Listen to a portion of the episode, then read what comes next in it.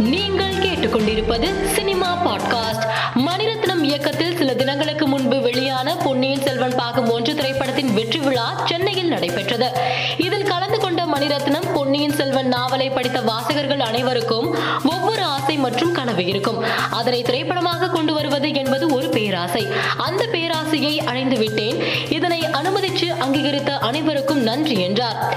சமீபத்தில் காசிக்கு சென்ற விஷால் அங்கு செய்துள்ள புனரமைப்பு பார்த்து வியந்து பிரதமர் மோடியை பாராட்டி நன்றி தெரிவித்தார்.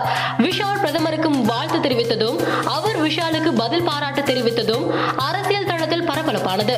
இந்நிலையில் வரும் பதினொன்றாம் தேதி திண்டுக்கல் வரவிருக்கும் பிரதமர் மோடி முன்னிலையில் பா ஜனதாவில் விஷால் இணைய இருப்பதாக கூறப்படுகிறது.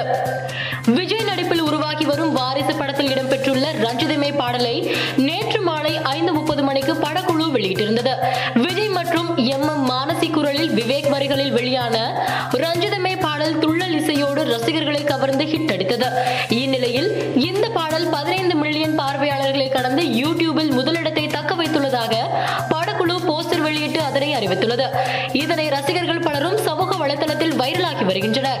சென்னையில் நடைபெற்ற பொன்னியின் செல்வன் வெற்றி விழாவில் நடிகை த்ரிஷா கலந்து கொள்ளாதது பல கேள்வியை எழுப்பியது. இந்நிலையில் வெளிநாட்டு த்ரிஷா அங்கு எதிர்பாராத விதமாக கீழே விழுந்ததில் காலில் எலும்பு முறிவு ஏற்பட்டுள்ளதாகவும் இதன் காரணமாக அவர் நிகழ்ச்சியில் கலந்து கொள்ளவில்லை என்றும் தகவல் வெளியாகியுள்ளது. தமிழ் திரையுலகின் முன்னணி நடிகராக வலம் வரும் விஷால் சென்னையில் பதினோரு ஏழை ஜோடிகளுக்கு இலவச திருமணம் செய்து வைத்தார். அதன் பின்னர் செய்தியாளர்களை சந்தித்த அவர் திரைத்துறையில் அப்துல் கலாம் நான் அல்ல நடிகர் சங்க கட்டிடம் கட்டும் பணிகள் வேகமாக நடைபெற்று வருகிறது. கட்டிடம் கட்டும் பணிகள் நிறைவு பெற்ற பின் நிச்சயம் திருமணம் செய்து